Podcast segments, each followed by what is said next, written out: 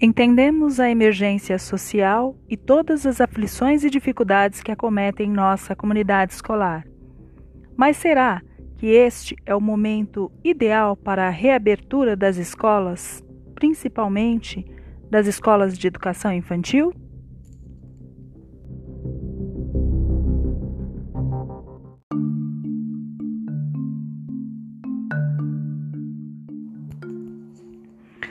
A elaboração do nosso documento está embasada nas diretrizes curriculares nacionais para a educação infantil, na Lei de Diretrizes e Bases, a LDB, é, na Base Nacional Curricular Comum para a Educação Infantil e no Currículo da Cidade para a Educação Infantil. De acordo com a Lei de Diretrizes e Bases, a educação infantil é a primeira etapa da educação básica e tem como finalidade o desenvolvimento integral da criança, de 0 a 5 anos de idade, em seus aspectos físico, afetivo, intelectual, linguístico e social, complementando a ação da família e da comunidade. Segundo as diretrizes curriculares nacionais para a educação infantil, as propostas pedagógicas de educação devem respeitar os seguintes princípios: éticos, da autonomia, da responsabilidade, da solidariedade, do respeito ao bem comum, ao meio ambiente e às diferentes culturas, identidades e singularidades. Políticos, dos direitos de cidadania, do exercício da criticidade, do respeito e da ordem democrática. Estéticos, da sensibilidade, da criatividade, da ludicidade e da liberdade de expressão nas diferentes manifestações artísticas e culturais. Agora vamos lá. A criança no processo de educação é um sujeito histórico de direitos e nós, como educadores, devemos garantir esses direitos, a saber, o direito de conviver, de brincar, de participar, de explorar e de se expressar e de conhecer-se, para que, desta forma, as crianças aprendam as situações nas quais possam desempenhar um papel ativo em ambientes que as convidem a vivenciar desafios e a sentirem-se provocadas a resolvê-los nas quais possam construir significados sobre si, os outros e o mundo social e natural. BNCC. A partir destas premissas, buscamos garantir o que consideramos realmente negociável: o direito da criança ao seu desenvolvimento integral nos territórios da escola e sua livre expressão a partir das interações e das brincadeiras. De acordo com o documento em análise, um dos princípios básicos a ser seguido na reabertura das escolas é o respeito ao distanciamento mínimo de um metro e meio entre cada pessoa, evitando-se o contato direto para que não haja contaminação respiratória e ou por partículas. Ora, como garantir os direitos de aprendizagem da criança, cerceando seus movimentos e impedindo que ela explore livremente os espaços e as brincadeiras? Ao delimitarmos uma área, estamos impondo um distanciamento na tentativa de conter seus passos, e isso não é nem de longe a forma minimamente adequada de se conviver, contrariando completamente os princípios que regem a educação infantil, principalmente no que diz respeito à autonomia. A formação do vínculo entre pessoas pode ocorrer de inúmeras formas, mas na educação infantil o contato físico é essencial, para as crianças pequenas, o contato físico é um dos meios que elas utilizam para estabelecer um vínculo de confiança. Como acolher uma criança que está se sentindo insegura, angustiada, aflita e que por isso não consegue conter seu choro? Como mediar uma situação de conflito criada por uma criança que encontra no contato ou na força física uma maneira de expressar o que está sentindo? Manter-se afastado da criança que está em sofrimento pode caracterizar omissão diante de um pedido de ajuda e uma violação do direito da criança de ser amparada e compreendida na forma que ela encontrou para se expressar naquele momento. A distância mínima recomendada e a ausência do contato direto em todos os contextos e espaços descaracterizam completamente o atendimento nas instituições de educação infantil, compreendidas como espaços de socialização. Crianças de 0 a 5 anos ainda não estão preparadas para cumprir as regras de distanciamento de acordo com o que está sendo proposto. Para a eficácia do cumprimento dos protocolos de segurança, é preciso maturidade e disciplina. E se pensarmos no tempo que esta criança ficou em casa, certamente não alcançaremos êxito desde o primeiro momento do acolhimento. Enquanto uns demonstrarão resistência, negação num primeiro momento, não querendo entrar na escola, outros enxergarão nesse momento a oportunidade de viver o antigo normal. Entenderão este instante como um momento do reencontro onde finalmente poderão abraçar os amigos e os professores. Entendo poder, entendendo que podem brincar livremente de mil e uma coisas até não querer mais.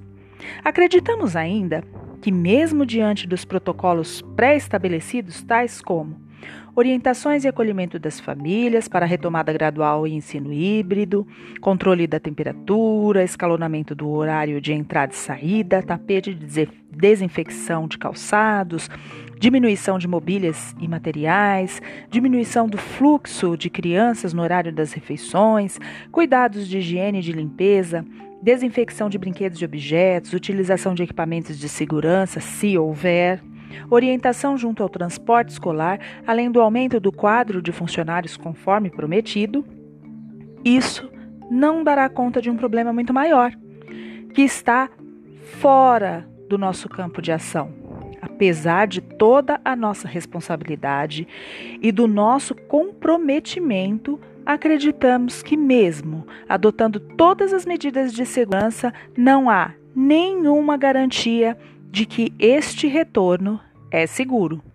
Segundo o documento, o uso de máscaras não é recomendável para os estudantes das SEIs e das EMEIs, mas, contraditoriamente, prevenção individual e distanciamento são as medidas mais eficazes atualmente contra a propagação do vírus, conforme descreve o mesmo documento.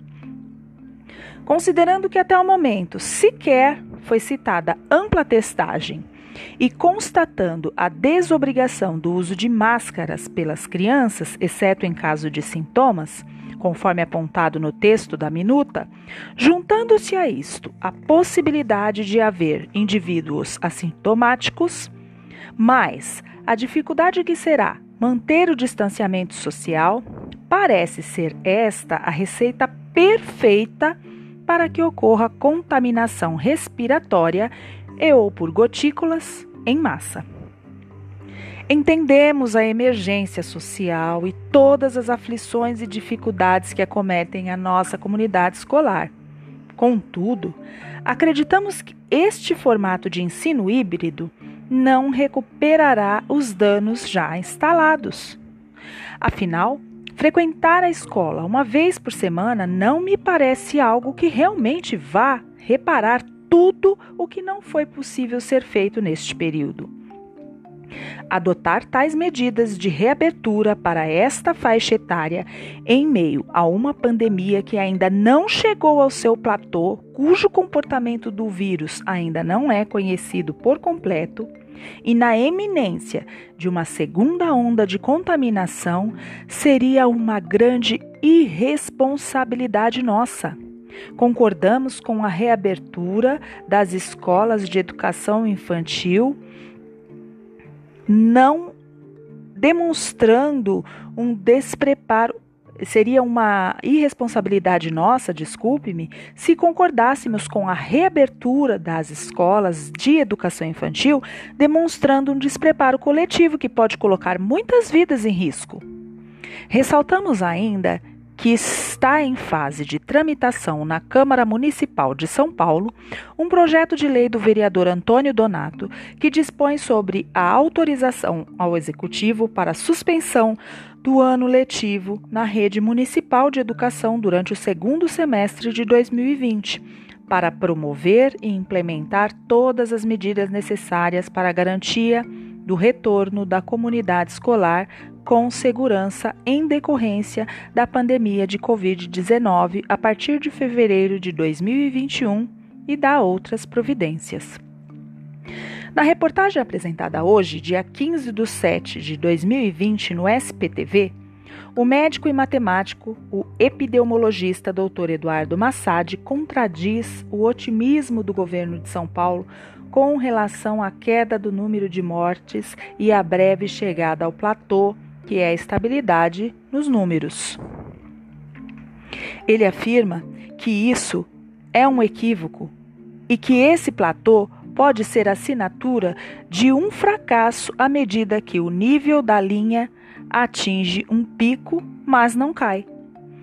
E complementa dizendo que se o isolamento se mantiver abaixo de 50%, muito provavelmente esse platô continuará alto até outubro ou novembro. Quanto à previsão do retorno às aulas para o dia 8 de setembro, Dr. Massad teme essa retomada. Ele tem um cálculo pronto de que se as aulas voltassem, por exemplo, em agosto, 4 mil crianças de até 9 anos de idade estariam em risco, só no estado de São Paulo. Para o Brasil, a gente estima que pode ocorrer, acontecer, 17 mil óbitos também entre crianças. Essas contas foram feitas simulando uma situação em que as crianças voltariam no dia 1 de agosto, todas elas usando máscaras, vejam bem, e com distanciamento mínimo de um metro uma das outras. Se estes critérios não forem obedecidos, o número de óbitos esperado pode ser ainda maior, conclui. Os argumentos dispostos no projeto de lei e os dados apresentados na entrevista supracitada explicitam exatamente os pontos mais relevantes que também nos levam a nos posicionar contrariamente à possível reabertura das escolas em setembro de 2020, para que se evite dados maiores. Diante do que foi proposto, concluímos que a minuta de protocolo volta às aulas, que analisamos, confronta com a concepção de educação infantil, conforme o currículo da cidade, página 20. A educação infantil tem como principal norteador as interações e as brincadeiras, além do contato, da socialização e a expressão das múltiplas linguagens. Ao analisarmos o trecho relacionado às práticas de segurança, percebemos em diversos momentos que o que foi explanado não condiz com nossa realidade, sendo inviável pôr em prática os princípios que deverão ser aplicados quando consideramos o nosso público-alvo, crianças de 4 e 5 anos de idade. Entendemos que este formato não atende às necessidades das crianças que convivem em nosso território, tampouco os documentos que regem a educação infantil em nossa cidade. E que trazem uma proposta de adaptação e acolhimento com momentos permeados por afeto, por olhar no olho, pegar na mão, enfim, fazê-los se sentir seguros. Como fazer isso se nem nós adultos sentimos segurança nesse retorno?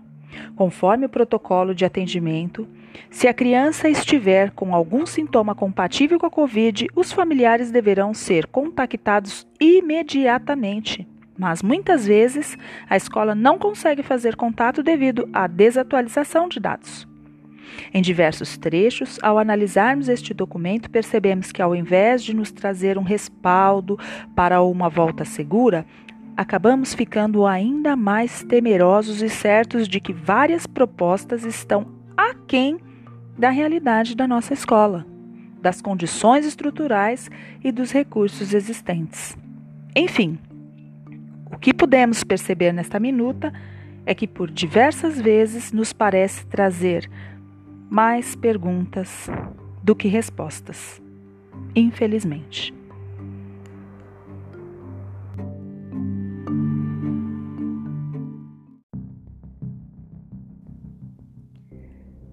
Entendemos a emergência social e todas as aflições e dificuldades que acometem nossa comunidade escolar. Mas será que este é o momento ideal para a reabertura das escolas, principalmente das escolas de educação infantil?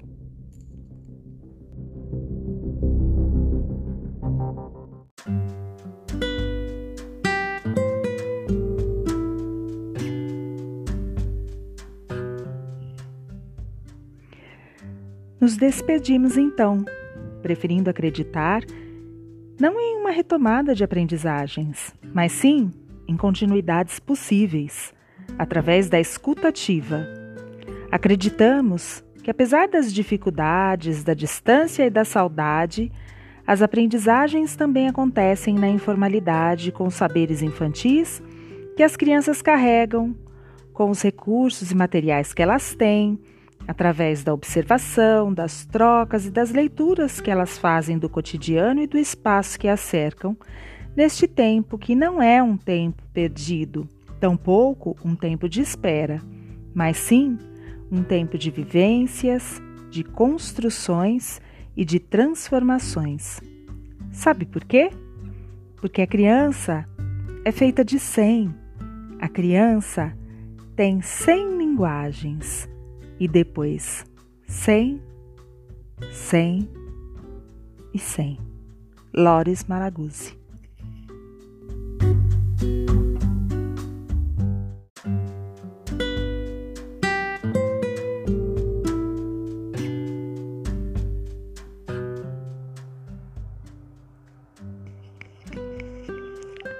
Chegou a hora de nos despedirmos então, preferindo acreditar não em uma retomada de aprendizagens, mas sim em continuidades possíveis através da escutativa. Acreditamos que, apesar das dificuldades, da distância e da saudade, as aprendizagens também acontecem na informalidade, com saberes infantis que as crianças carregam, com os recursos materiais que elas têm, através da observação, das trocas e das leituras que elas fazem do cotidiano e do espaço que as cercam. Neste tempo, que não é um tempo perdido, tampouco um tempo de espera, mas sim um tempo de vivências, de construções e de transformações. Sabe por quê? Porque a criança é feita de cem. A criança tem cem linguagens e depois cem, cem, cem. Lores Malaguzzi